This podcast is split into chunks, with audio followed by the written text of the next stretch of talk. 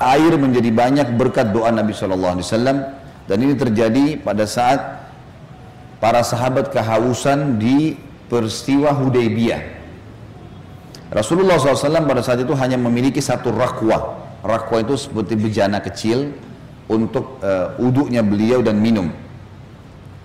Pada saat itu para sahabat datang menghampiri beliau dan berkata, kami tidak mempunyai air kecuali air yang ada di dalam bejanamu, wahai Rasulullah. Maka beliau meletakkan telapak tangannya ke dalam bejana tersebut, dan dengan serta-merta air memancar dari celah jari jemari tangan beliau SAW dan bagaikan mata air. Maka seluruh sahabat pun minum dan berwudu dari air tersebut, padahal jumlah mereka mencapai 1.500 orang. Cerita lengkapnya begini, dalam riwayat Bukhari diceritakan bahwasanya itu mobilnya siapa tuh?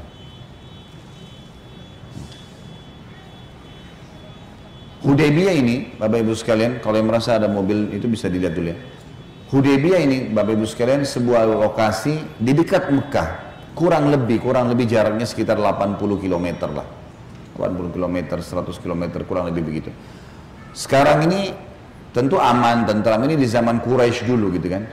Dan kalau Bapak Ibu lagi umroh, kalau bisa ngelobi sama travelnya, itu bagus sekali. Minta supaya mampir ke Hudaybiyah. Hudaybiyah ini sekarang menjadi peternakan unta kebanyakan. Jadi orang kalau mau minum susu unta, biasanya ke Hudaybiyah. Kalau travelnya setuju, biasa sebelum ke Madinah, mampir ke Hudaybiyah, atau sebelum ke Jeddah, pulang terakhir ke Indonesia, biasanya lewat Hudaybiyah. Mampir sebentar, beli di pinggir-pinggir jalan tuh ada unta, baru diperas langsung dikasih susunya.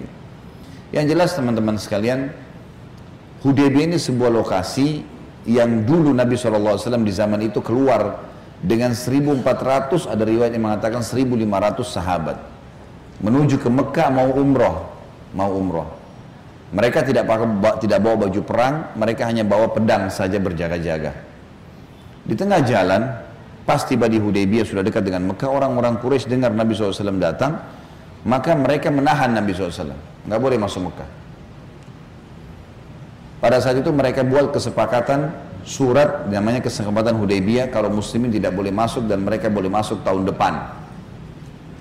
Ringkas cerita adalah Nabi SAW sesuai dengan wahyu menyetujui masalah itu. Sudah. Kita sudah tanda tangan, sepakat, ya, maksud saya distempel pada saat itu, sepakat Hudaybiyah.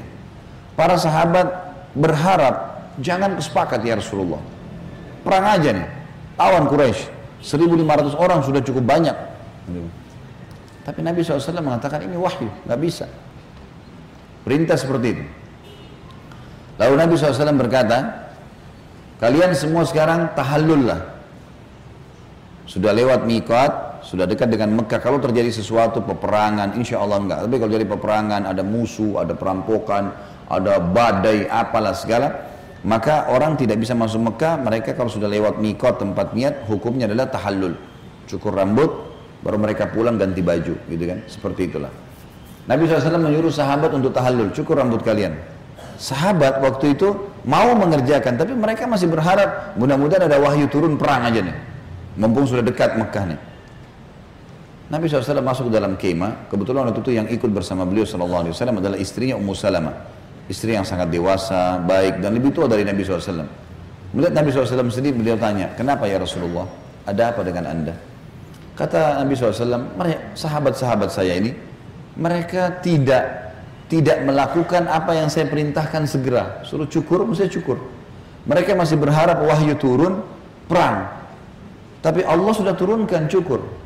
Lalu kata Ummu Salamah, ini nasihat yang luar biasa. Istri menasihati suami dengan bijaksana. Dia mengatakannya, ya Rasulullah, tidakkah anda mulai duluan? Coba anda mulai cukur sendiri. Nabi SAW mengatakan, ni'mar ra'i, pendapat yang baik nih. Beliau keluar lalu beliau mencukur, panggil tukang cukur, suruh cukur rambut beliau sampai gundul. Waktu sahabat lihat tersebut, mereka buru-buru mencukur rambut mereka sampai ada yang luka kepalanya. Karena sudah khawatir, Nabi sudah lakukan gitu kan. Tadi kan Nabi belum cukur, gitu. Seperti itulah. Lalu Nabi SAW menyuruh mereka kumpul untuk sholat duhur, asar, jama' untuk pulang ke Madinah. Waktu Nabi SAW mau wudu, biasanya ada budak-budak Nabi SAW, diantaranya ada Thauban, ya, yang pernah jadi budak Nabi bebasin, namanya Thauban, maulah Nabi SAW. Biasanya dia tuangin air itu untuk uduknya Nabi, siapin minumnya, gitu-gitulah, melayani Nabi SAW. Thauban ini datang mau tuangin air di kendi airnya Nabi, tiba-tiba 1.400 lebih orang itu datang ngerumunin Nabi. Nabi SAW heran, kenapa kalian ngerumunin saya nih, ada apa? Kata Jabir bin Abdullah nih, yang jadi tokoh tadi yang waktu kisah makanan juga, dia meriwayatkan kisah ini. Dia mengatakan, ya Rasulullah, kami sudah kehabisan air, nggak ada lagi air. Air ini tinggal yang di kendi Anda. Anda pakai wudhu, habis itu kami berebut. Nggak ada lagi air, untuk wudhu nggak ada, untuk minum nggak ada. Maka kata Jabir bin Abdullah, dan ini 1.500 orang sahabat menyaksikan. Kami menyaksikan Nabi SAW meletakkan telapak tangan beliau yang mulia di dalam bejana tersebut. Tiba-tiba airnya keluar seperti mata air yang deras, membuat air tersebut tumpah-tumpah ke padang pasir.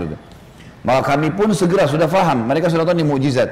Mereka pun datang dan mengambil kendi-kendi mereka, mengisi semua. Sampai semua kendi kami terisi, haus kami hilang, gitu kan?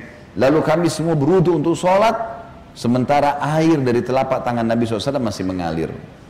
Dan ini sebuah mukjizat yang luar biasa. Sampai mereka pulang ke Madinah, mereka sudah tidak butuh lagi air, karena sudah ada persiapan airnya. Ini mukjizat yang Allah Subhanahu Wa Ta'ala kasih kepada Nabi Muhammad SAW.